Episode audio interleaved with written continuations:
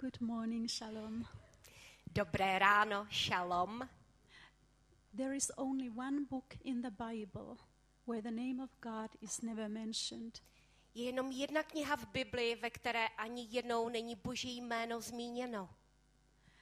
Yet it is the book where God works out a plan of salvation for his people. Ale na, stejně je to kniha, kde Bůh vypracuje svůj plán záchrany božího lidu. And the hidden hand of God is evident in everything that happens in that book, the book of Esther. A ta skrytá ruka boží je zjevná ve všem, co se děje v té knize. Je to kniha Ester. When we look at history, this is the way how we have to read the events of the past. A když se díváme taky na historii, to je ten způsob, jaký se musíme dívat na všechno, co se stalo v historii. Because God's hand is hidden in human history from the beginning till the end. Protože boží ruka je skryta v lidské historii od samotného počátku až do konce. And when we look at the events of the Holocaust, I think this is even more evident. A když se díváme na všechny události ohledně holokaustu, já věřím, že to je ještě zjevnější. There are things in history that have happened repeatedly again and again. Jsou věci v historii, které se staly opakovaně znovu a znovu. And the behavior of human beings, it has always been the same. A chování lidských bytostí bylo vždycky stejné. Because people choose how they behave in such a time like the Holocaust. Protože lidé se sami musí rozhodnout, jak se zachovají v takovém období, jako je holokaust. And today, because I want to focus on a very specific aspect, I want to focus on human behavior at the time of the Holocaust.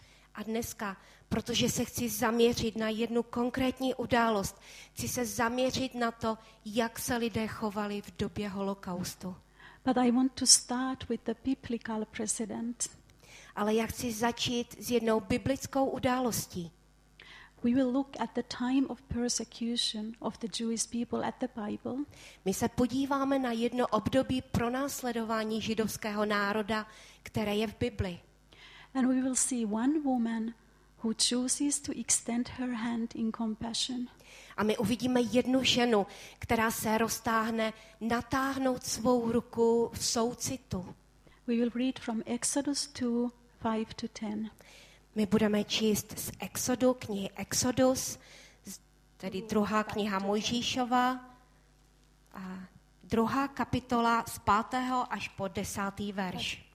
Does it start from this? The daughter of Pharaoh came down to bathe? Because sometimes the translations have Yeah. different. Z pátého po desátý verš. Tu se stoupila faraonova dcera, aby se omývala v Nilu a její dívky se procházely podél Nilu.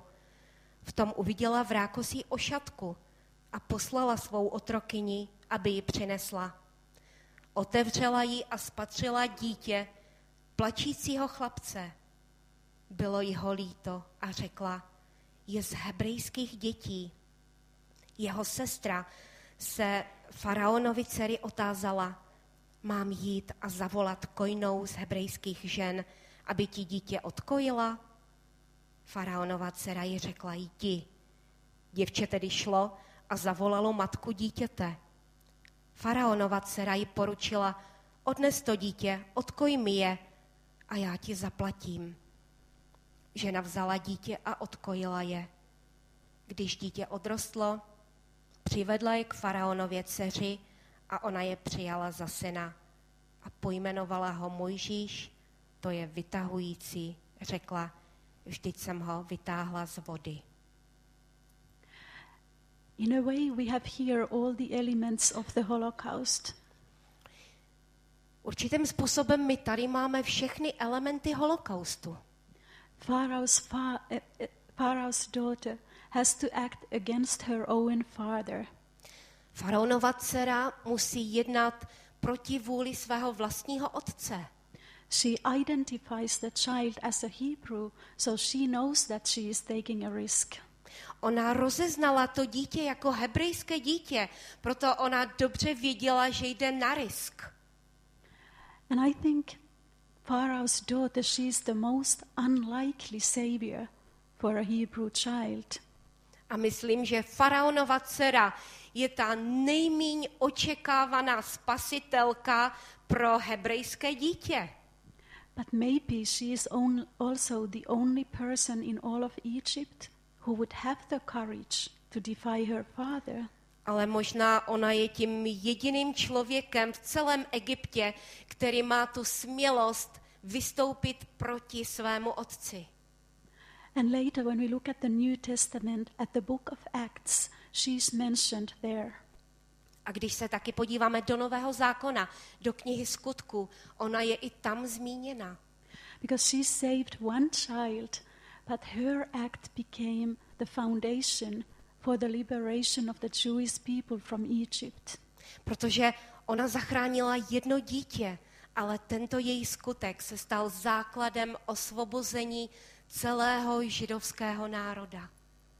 And today, I would like to look at the time in the 1930s and 1940s to see if there were such people like the daughter of Pharaoh at that time. A dnes já bych se svo, spolu s váma chtěla podívat do historie na 30. a 40. léta a podívat se, jestli tam v historii byli takoví lidé, kteří se zachovali stejně jako faraonova dcera. Because the truth is that the majority of the Gentile neighbors stood by and watched when their Jewish neighbors were taken away. Protože pravda je v tom, že většina pohanů anebo sousedů z národů, nežidů, eh, se zachovala tak, že se prostě jenom dívali na to, co se děje, když židé byli odváděni. And most of the time it was a simple process. They were taken from their homes, they were moved into the ghettos, and then from the ghettos they were transferred to the camps. A většinou to byl velice jednoduchý proces. Oni byli odebíráni ze svých domů, byli převedeni do get a z get byli převáděni uh, dál. And many people became witnesses to murder. A mnozí lidé se stali svědky vražd. And there were those who chose to collaborate with the murderers.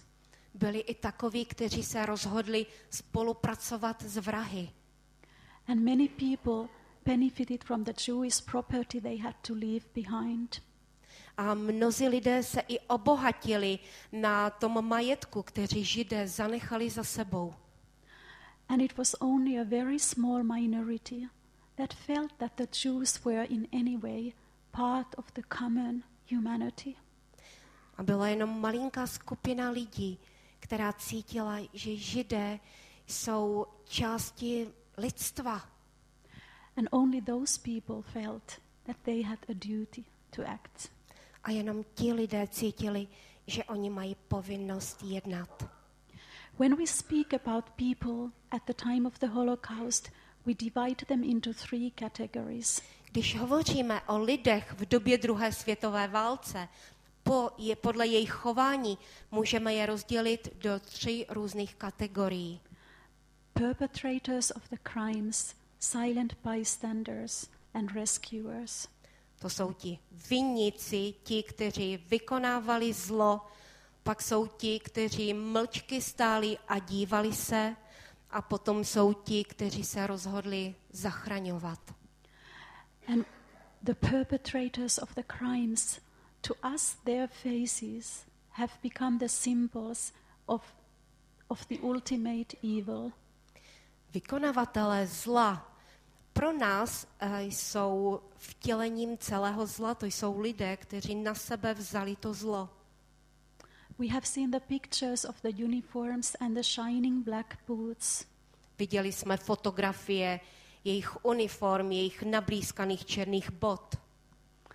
And we want to think about these people as being exceptionally cruel, inhuman.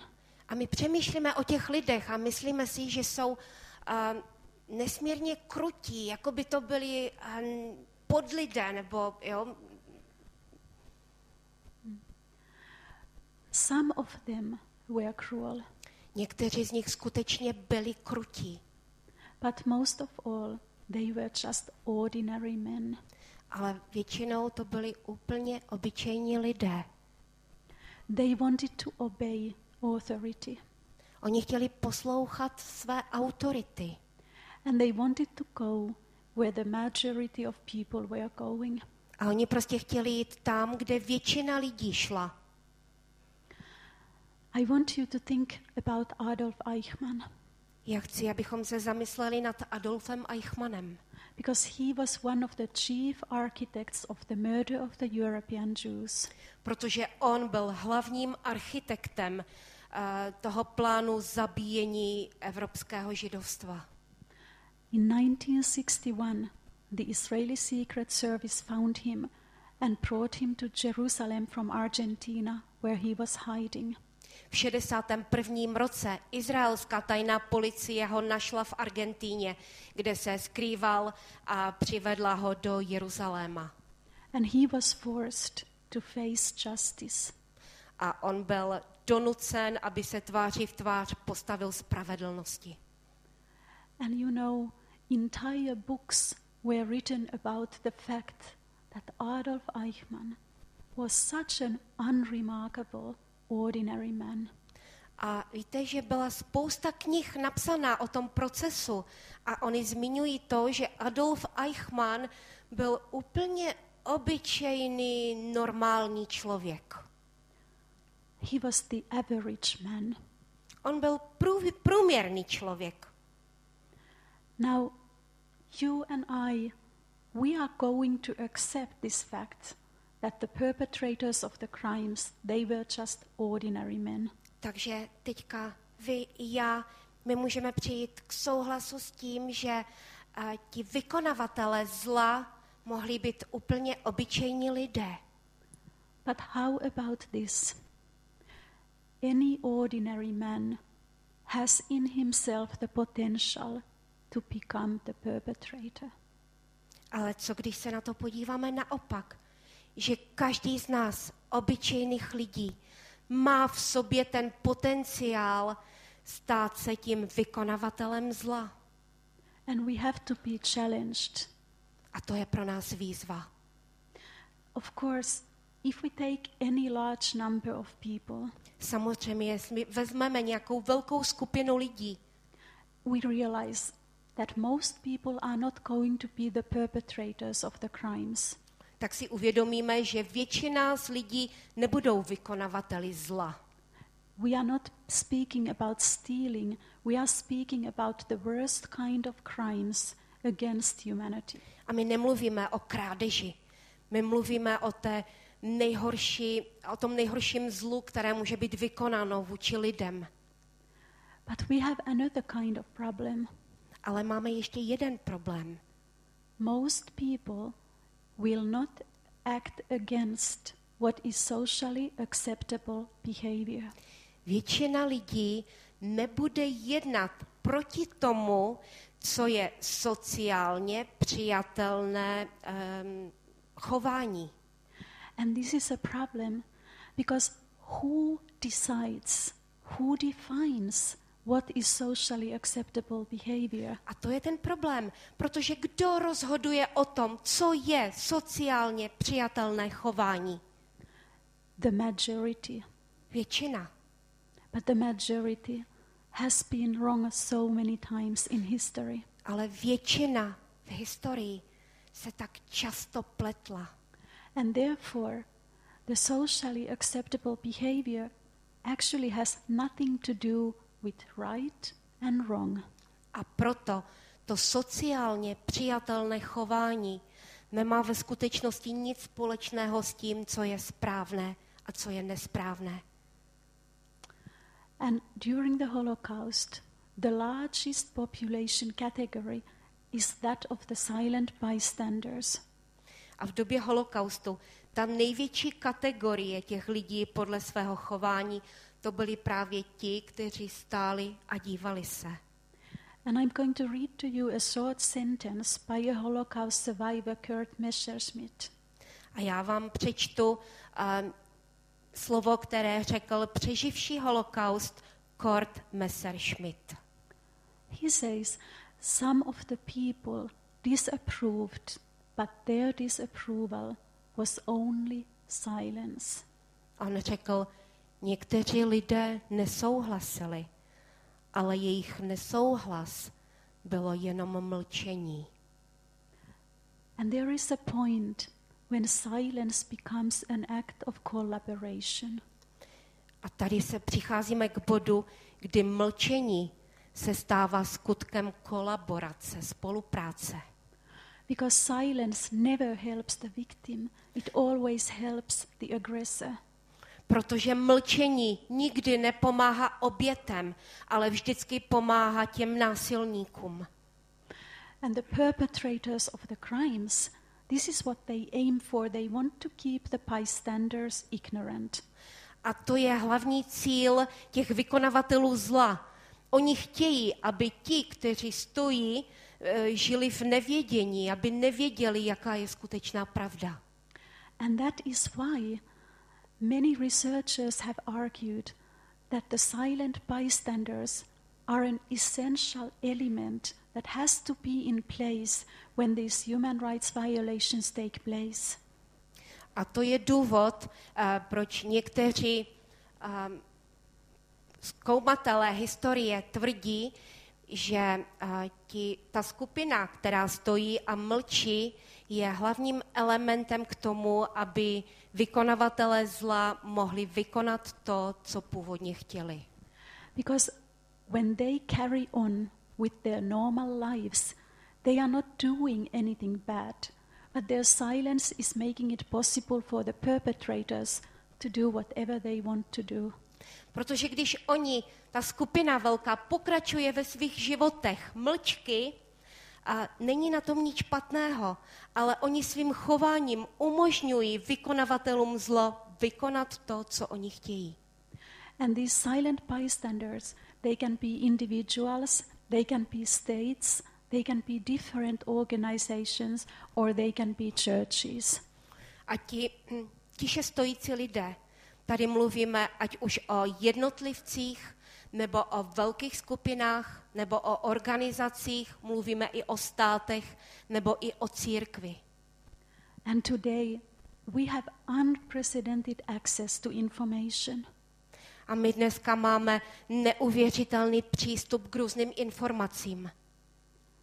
And the question is if this means that when we ignore the information, we become ourselves silent bystanders.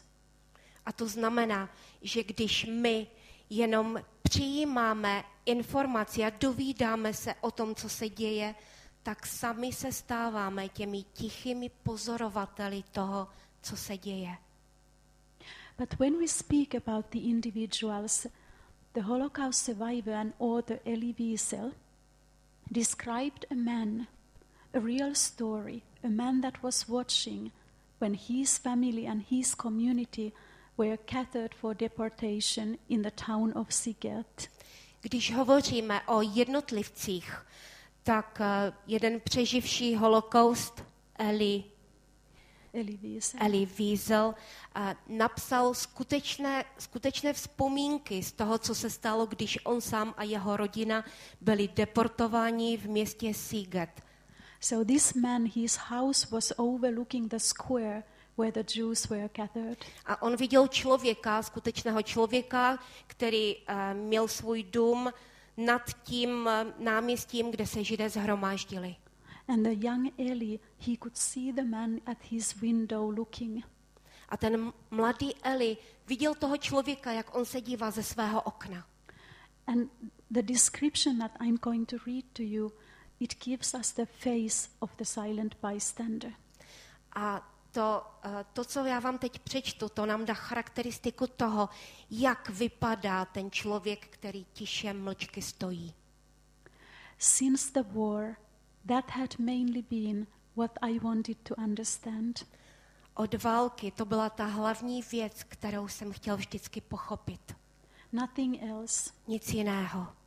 How could one remain indifferent? Jak může někdo zůstat lhostejným? the perpetrators, I could understand them. Ty násilníky, ty já dokážu pochopit. The victims too, although less easily. Oběti taky, i když už je to pro mě těžší. But the others, all the others, those who were neither for nor against, who wallowed in a weight.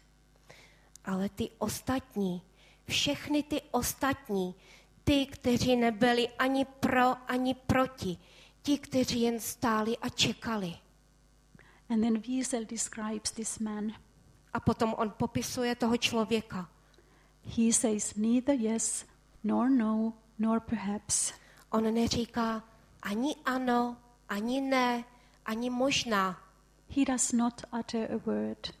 On nevysloví ani slovo. He is there, but acts as if he were not there. On je tam, ale chová se, jako by tam vůbec nebyl.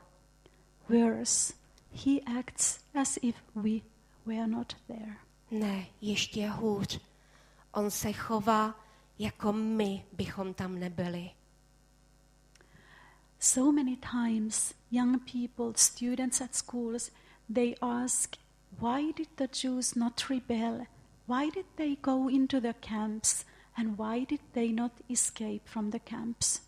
Tak často mladí studenti zadávají jednu otázku a ptají se, proč židé šli do těch táborů, proč nic neudělali proti, proč opouštěli své domy. The Jews were betrayed by the very countries they regarded as their home.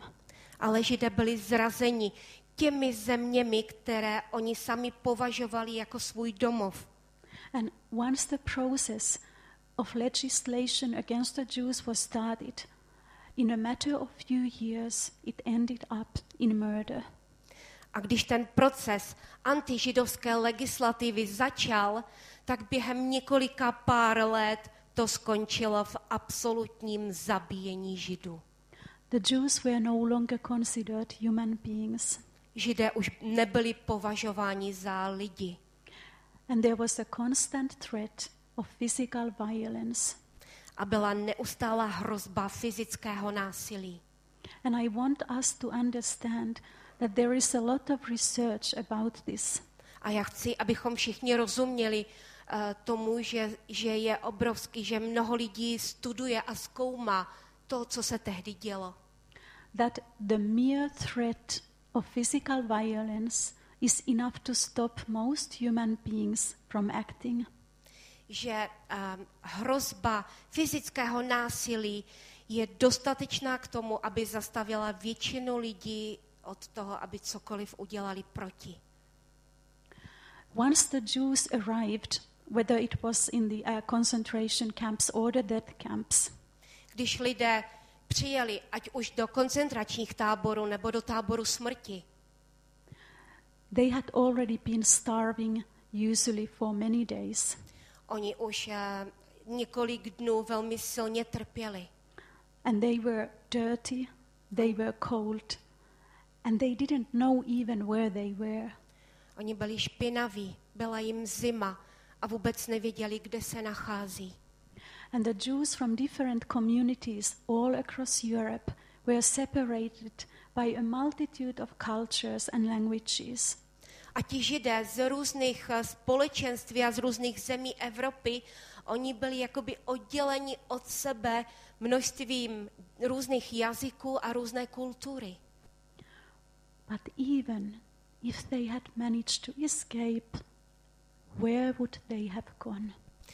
Ale i kdyby se jim podařilo utéct, kam by šli? Because most of Europe betrayed them. Protože většina Evropy je zradila. And when we come to speak about the rescuers, the people who chose to help the Jews, A když začínáme hovořit o těch zachráncích, o těch lidech, kteří pomáhali Židům, we must never forget that they were the tiniest of minority. nikdy nesmíme zapomenout, že to byly úplně ty drobečky z té menšiny, z těch malé skupiny lidí. Because the persecutions of the Jews, they did take place within a value system. The persecution of the Jews, it happened within certain values. Protože to pronásledování židů, to se dělo uh, v, nějakých, v době, kdy byly přijaté nějaké cennosti, nějaké hodnoty. People acted within what they saw was the normal behavior. Lidé jednali a dělali něco, o čem si mysleli, že je to přirozené, že je to přijaté a normální. So Jewish life at that time could be bought for one kilo of sugar. Takže žid, život jednoho žida v té době mohl být koupený za kilo cukru. And there were many informers in all the societies in Europe. A v celé společnosti byla spousta informátorů po celé Evropě. One human being would have the power of life and death over another. Jeden lidský život měl ve svých rukou, nebo jeden člověk měl ve svých rukou život i smrt nad dalším člověkem. This is what was socially acceptable behavior at that time. To bylo to, co bylo sociálně přijatelné chování v té době. Yad Vashem has decided to honor the people who tried to save someone's life. Jad Vašem se rozhodl, že bude ctít lidi, kteří se tehdy v té době rozhodli pomoct. It has never happened in any other place where people were persecuted that the survivors are looking actively for people who stood out, who were different at that time. A nikdy se to nestalo v historii do té doby, že by ti přeživší, ti pamětníci um, nějakého holokaustu nebo nějakého pogromu uh, poté začali hledat ty lidi, kteří jim v těžké době pomohli. Of course, the survivors they feel a gratitude. Samozřejmě, že ti přeživší mají ve svém srdci vděčnost. But it's not only that. Ale nejde jenom o vděčnost. In a world where Auschwitz was the possibility of the human condition, Ve světě, kde osvětím je součástí lidských podmínek, it was absolutely necessary for the Holocaust survivors to know that there were people who acted differently. bylo absolutně nezbytné pro ty, kteří přežili, vědět, že tam byli lidé, kteří se chovali jinak. Because the Holocaust is the absolute moral collapse of a godless society. Protože holokaust je absolutní selhání bezbožné společnosti. The rescuers, the people who chose to help someone, they have become the righteous men. Ti zachránci, ti lidé, kteří se rozhodli někomu pomoct, se stali spravedlivými lidmi. Now, what we have to understand very well is that the rescuers, they were not people who were prepared to help someone because there was an opportunity. Musíme pochopit to, že ti zachránci, to nebyli lidé, kteří se rozhodli někoho, někomu pomoct, protože se prostě naskytla možnost. But they knew that if they were caught, they would be sharing the same fate of the Jew. Ale oni věděli, že jestliže budou chyceni, budou sdílet stejný osud jako ti, kterým se snažili pomoct. And this varied in different countries across Europe. A to se i stalo v různých zemích napříč celou Evropou. In Western Europe, for example, the Netherlands, V západní Evropě, například v Holandsku, the people who were helping, in most cases, if they were caught, they were sent to a labor camp or to a concentration camp. lidé, kteří pomáhali, jestliže byli přistiženi příčinu, byli odesláni do koncentračních táborů nebo do pracovních lágrů. But in countries like Poland, the whole family of the rescuer would be shot immediately. Ale v zemích jako například Polsko, celá rodina zachránců byla okamžitě zastřelena. So these people when they decided to rescue one person or sometimes a group of people, Takže ti lidé, když se rozhodli pomoct jednomu člověku, nebo někdy to byla skupina lidí, essentially they were saying that my personal fate is not as important as the situation. takže to, co oni tím svým chováním chtěli říct, že můj vlastní život není tak důležitý jako to, co tady dělám. And again, I would like to read to you a quotation from the survivor Elie Wiesel. A znova bych vám chtěla přečíst eh, to, co řekl přeživší holokost Elie Wiesel. In those times, there was darkness everywhere. V té době tma byla všude. In heaven and on earth, all the gates of compassion seemed to have been closed. Na nebi i na zemi. Všechny vrata soucitu zdálo se, že byly zavřeny. The killer killed, and the Jews died. Zabí, um, vrazi zabíjeli a židé umírali.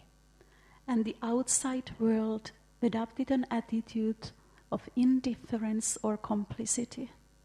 A celý svět zaujal takový postoj, buď to pomoci tomu, co se děje, nebo absolutní lhostejnosti. Only a few had the courage to care. Jenom pár mělo smělost starat se. These few men and women were vulnerable, afraid, helpless.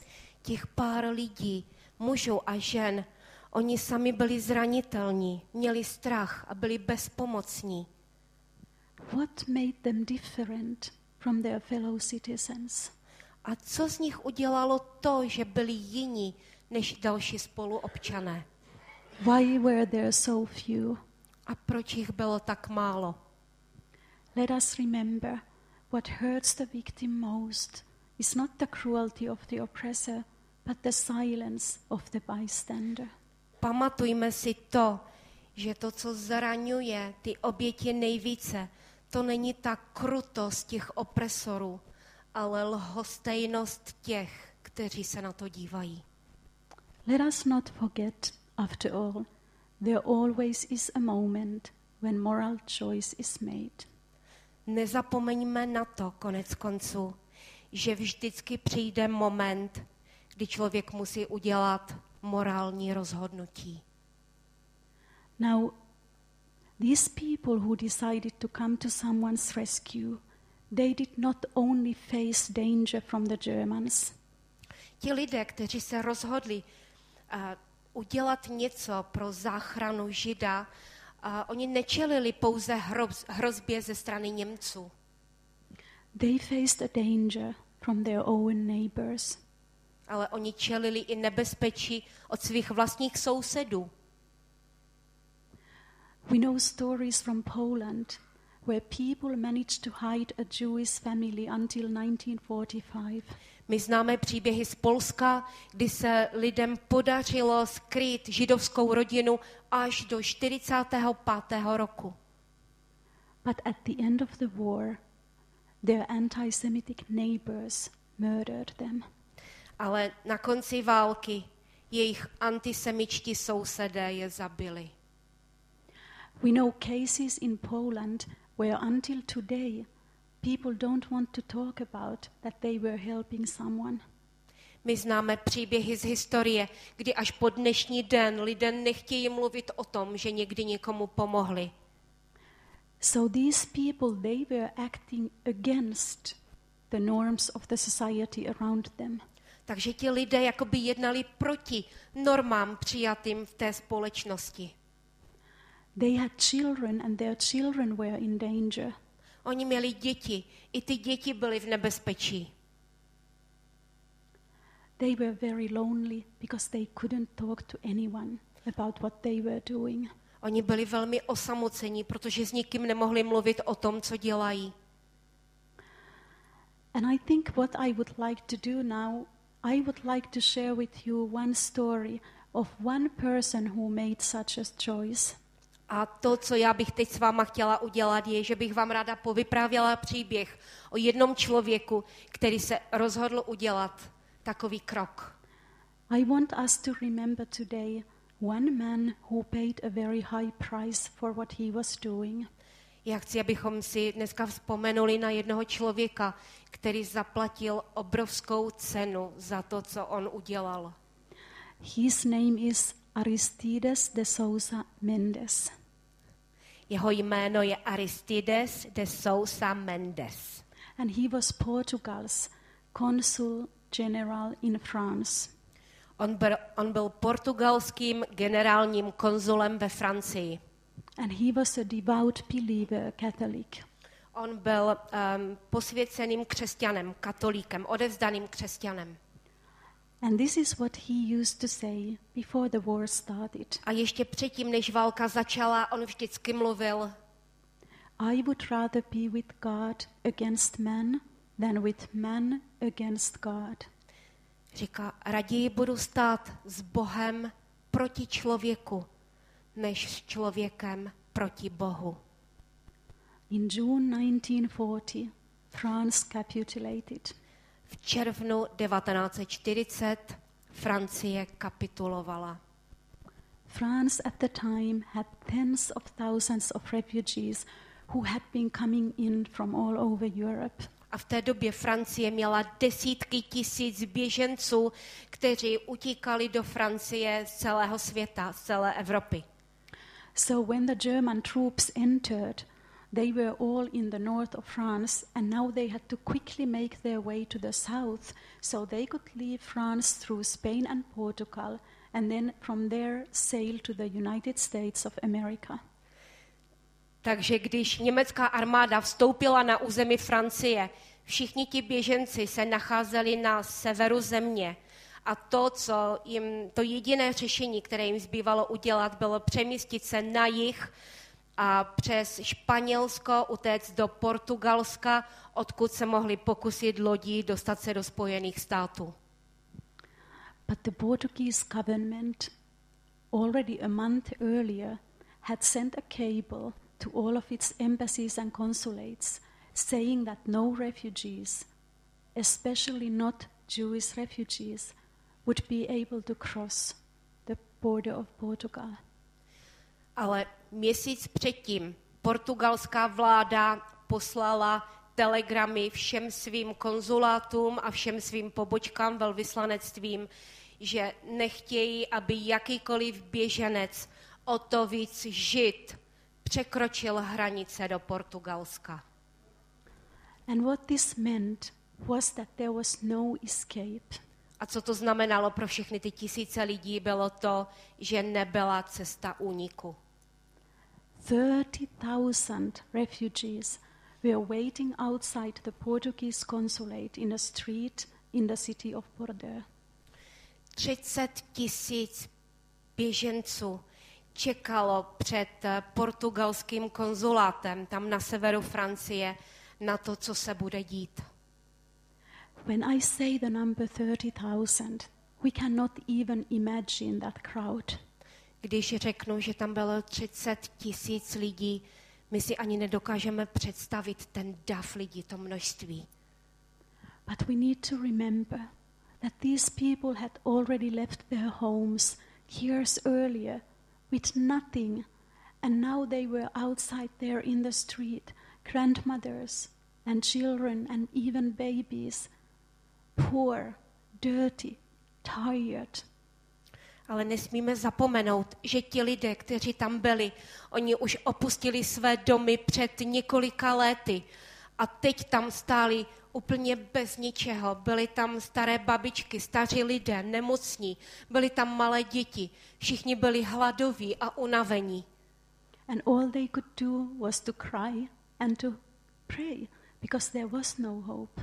A to jediné, co mohli dělat, bylo plakat a modlit se, protože pro ně nebyla naděje.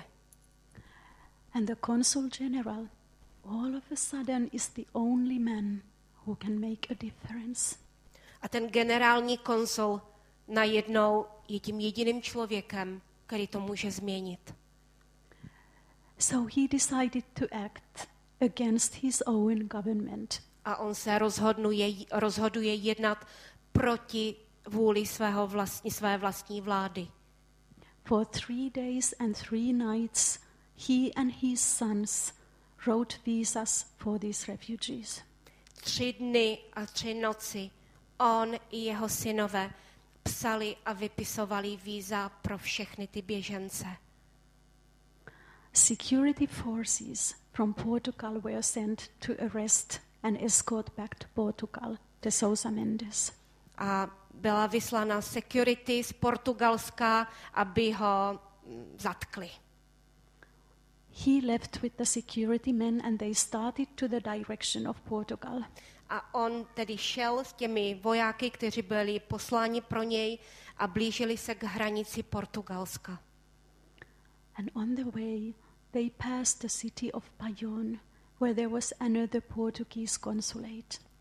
A cestou projížděli kolem dalšího města, kde byl další portugalský konzulát. And the same crowd of refugees was sitting in the street. A byla tam stejná skupina běženců, kteří tam seděli na zemi na ulicích. And de Sousa Mendes, he knew that there was nobody inside who would help them. A Sosa Mendes věděl, že uvnitř toho konzulátu není ani jeden člověk, který těm lidem pomůže. He still had his title, Consul General. A on stále ještě měl svůj titul generální konzul. So he forced his way inside the consulate and started writing visas. Tak on násilím vnikl na ten konzulát a začal vypisovat víza. He was afraid that the Spanish border guards would not respect these visas. A on měl strach, že na španělské hranici Španělé nepřijmou tyto víza. So in each document, he added with his own handwriting a special request of the Portuguese government to allow this poor person to cross the border. tak on osobně svou vlastní rukou do každého víza vepsal speciální prozbu pro španělské celníky, aby laskavě dovolili tomu člověku, který má ten dokument, projít přes jejich zemi. When de Sousa Mendes came back to Portugal, he was dismissed from his position. Když Sosa Mendes se vrátil zpátky do Portugalska, tak byl odebrán ze své pozice. He was made into a criminal. A z něho byl udělaný kriminálník. Nobody could employ him. Nikdo ho nemohl zaměstnat. He had 13 children, On měl 13 dětí. and the family became destitute and starving. A ta rodina začala trpět a měla hlad. And he died already in 1954, and it is said that he died of a broken heart. Už v 54. roce zemřel a říká se o něm, že zemřel ze zlomeného srdce. But before he died, his son asked him, Father, was it worth doing what you did? Because we lost everything. Ale ještě předtím, než umřel, jeho synové se ptali otče, stálo to za to dělat to, co jsme udělali, protože kvůli tomu jsme přišli o všechno. And this is what he replied A to je to, co on odpověděl. If thousands of Jews are suffering because of one Christian, surely one Christian may suffer for so many Jews.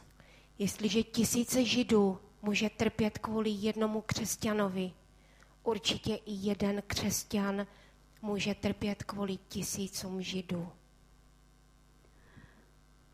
Most Christians in Europe at the time were incapable of seeing things the way he saw them.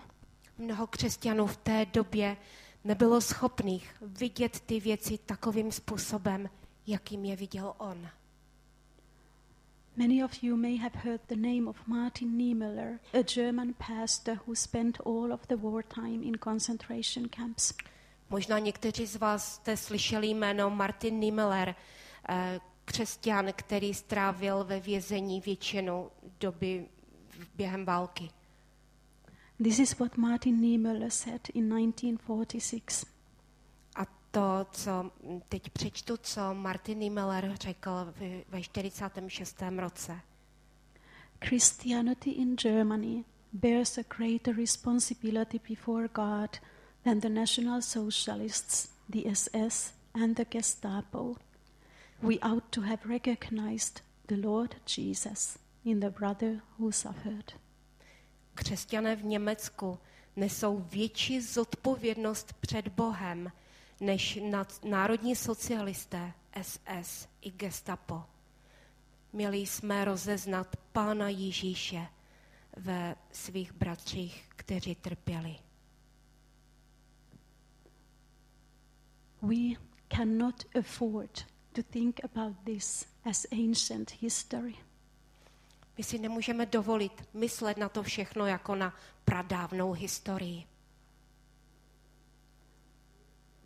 There is no vaccination that makes us immune to the influences that come from all over the society. A není žádná vakcína, kterou si můžeme naočkovat, abychom se stali imunní vůči tomu, co může přijít proti nám z naší společnosti, ve které žijeme. I do not even dare to think what my choices would have been at that time. Já se ani neodvažuju přemýšlet o tom, jaké by bylo moje rozhodnutí v té době. But we are responsible for the challenges we are facing today. Ale my jsme zodpovědní za ty výzvy, vůči, které stojí před náma i v dnešní den. Israel is in great danger right now. Izrael je v obrovském nebezpečí právě teď. You know, Prime Minister Netanyahu has a Bible study group in his home. Víte, že eh, premiér Netanyahu má biblickou skupinu, skupinu studující Bibli ve svém domě. He is trying alone with his back to the wall to decide what to do about the nuclear weapon in Iran. A on stojí a, ve svém domě a musí rozhodnout, jakým způsobem se zachová vůči té hrozbě, která je před ním a, v podobě nukleárního Iránu. And yet, most of the world media feels that he is the problem. Nicméně většina celosvětových médií si myslí, že je to on, kdo je tím hlavním problémem. And extremely dangerous and radical regimes have come to power in those Arab countries that had this Arab Spring. A extrémně tvrdé a totalitní režimy se dostaly k moci v mnohých arabských zemích, to, co my nazýváme arabským jarem. And the world is keeping silent. A svět mlčí. Who is going to come to Israel's rescue? Kdo přiběhne na pomoc Izraeli?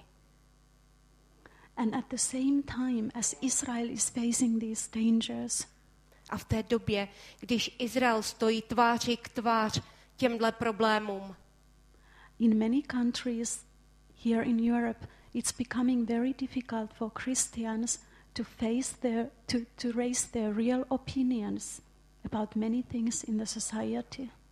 v mnohých zemích Evropy se stává stále víc a víc těžší a náročnější pro lidi, aby mohli svobodně vyjádřit svůj názor ve společnosti. And I believe that there are many churches that want so much to be part of the, the accepted social values that they don't want to speak about things that would make them seem like troublemakers. A je spousta církví, které se chtějí zapojit do té skupiny, která zastává ten sociálně přijatelný názor. Um, oni raději budou mlčet, jenom aby nebyli nazváni, že jsou troublemakeri, ti, kdo dělají problémy.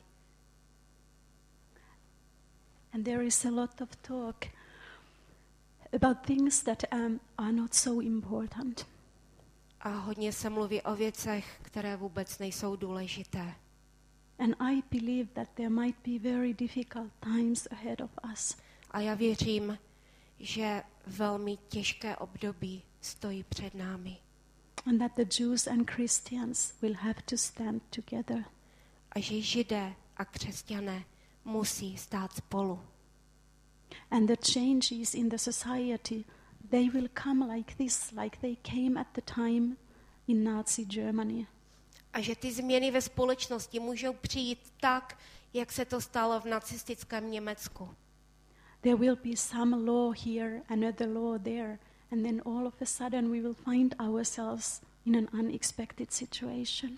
Že tam bude přijatý nějaký zákon, tam bude přijatý nějaký zákon a pak z čista jasna se nach- budeme nacházet v úplně nepřijatelné situaci. And I think that now is the time that we need to stand up and speak up A já věřím, že teď je ten čas, kdy se máme postavit a hovořit. Because even in the book of Daniel, it says that even when these end times come upon us, those who know their God will carry on doing great exploits.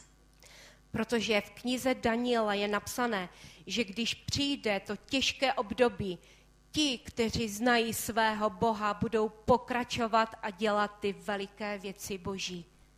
And I would like to end this talk by reading from the second Thessalonians. A já bych ráda ukončila to kázání tím, že přečtu uh, verš z druhé knihy Tesalonickým.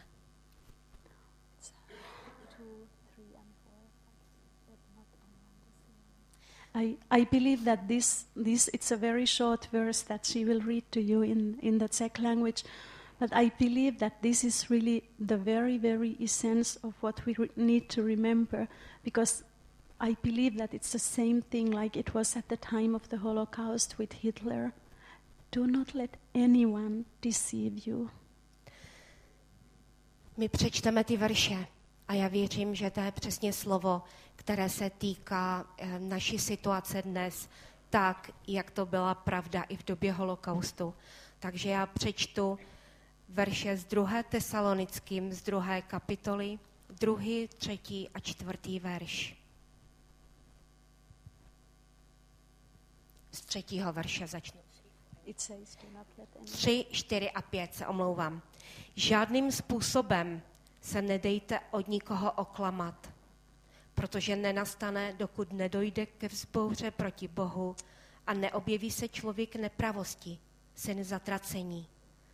Ten se postaví na odpor a povýší se nade všecko, co má jméno Boží, nebo čemu se vzdává božská podsta. Dokonce usedne v chrámu Božím a bude se vydávat za Boha. Nevzpomínáte si, že jsem vám to říkal, ještě když jsem byl u vás? There was a choice to make at the time of the Holocaust. V době holokaustu lidé museli udělat jedno svoje rozhodnutí And there's going to be a choice to make now. a bude podobná situace, kdy i my musíme teď udělat svoje rozhodnutí. And I think I would like to ask if the pastor would come and lead us in prayer. Já bych ráda poprosila pastora, aby přišel a vedl nás v modlitbě.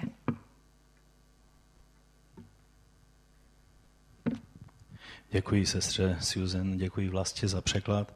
Povstaňme a myslím, že je čas, abychom přišli před Boží tvář. Když sestra Susan mluvila o tom, že i dnes je taková tendence v církvi, že je lépe mlčet o těchto věcech, tak jsem si vzpomněl na, na začátek 62. kapitoly Izajaše, kde je řečeno, kvůli Sionu nezůstanu mlčet. Kvůli Jeruzalému neutiším se, dokud jeho spravedlnost nevzejde jako rozbřesk a jeho spása nevzplane jako pochodeň. Já věřím, že pokud nám Bůh dá síly a odvahy víry, tohle místo nebude mlčet. Té době, která přichází, ve věcech, které je třeba, aby bylo slyšet. Izraeli zůstal jediný přítel eh, ve světě a to jsou evangelikální křesťané. A ještě ne všichni.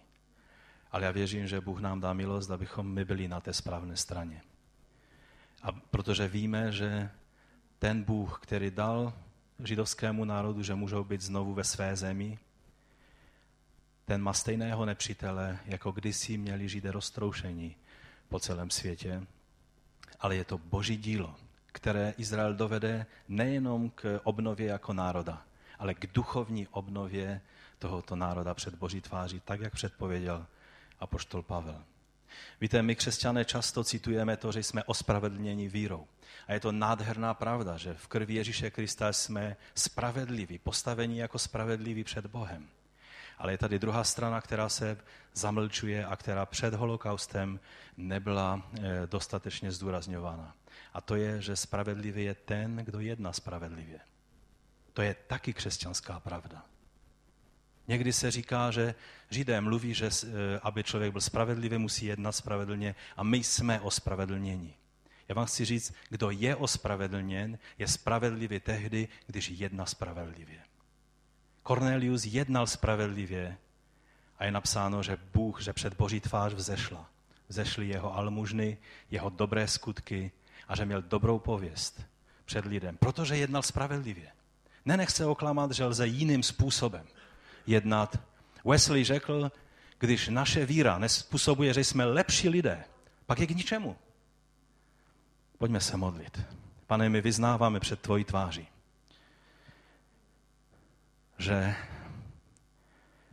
jsme potomky těch, kteří mlčeli.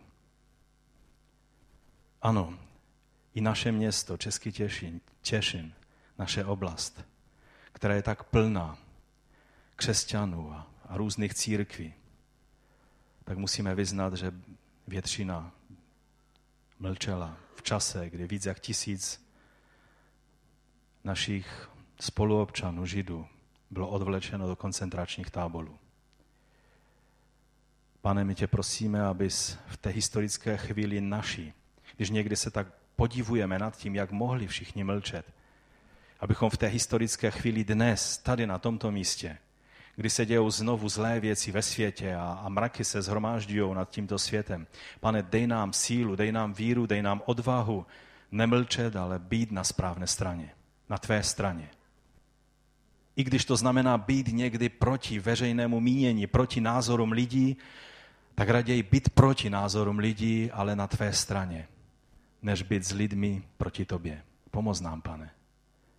Tak tě o to prosíme. Dej, aby i v tom období, ve kterém si připomínáme tvé kázání nahoře, kde tolik mluvíš právě o tom, jak vypadá spravedlnost vykonávána v praxi. Pane, dej, abychom si to uvědomili, že to není jen, že jsme ospravedlněni, pomoz nám jednat podle tvého ducha, podle tvého slova, jednat spravedlně, zachovat se správně v každé chvíli. A tak tě prosíme, abys nám pomohl, abychom mohli se v přímluvách, ale taky v konkrétních krocích vyjadřovat k tomu, co se děje a co se chystá v tomto světě, kdy pravda je překrucována. Pane, my ti děkujeme za to, že ty jsi dobrý a ty dáváš odvahu. To není naše odvaha. Ester neměla odvahu a, a ty jsi pomohl, ty jsi přivedl do situace, kdy mohla udělat odvážný krok. Protože ty jsi připravil přesně pro ten čas, jako byl tento kdy ona mohla být použita. I ta dcera faraonova, pane, já ti děkuji za to povzbuzení. Že tato žena, která možná o tobě neměla ani ponětí, udělala správný krok a stala se nástrojem ve tvé ruce. My tě chválíme za to, že i my můžeme být nástrojem ve tvé ruce. Tak tě prosím, pane, dotkni se každého jednoho z nás.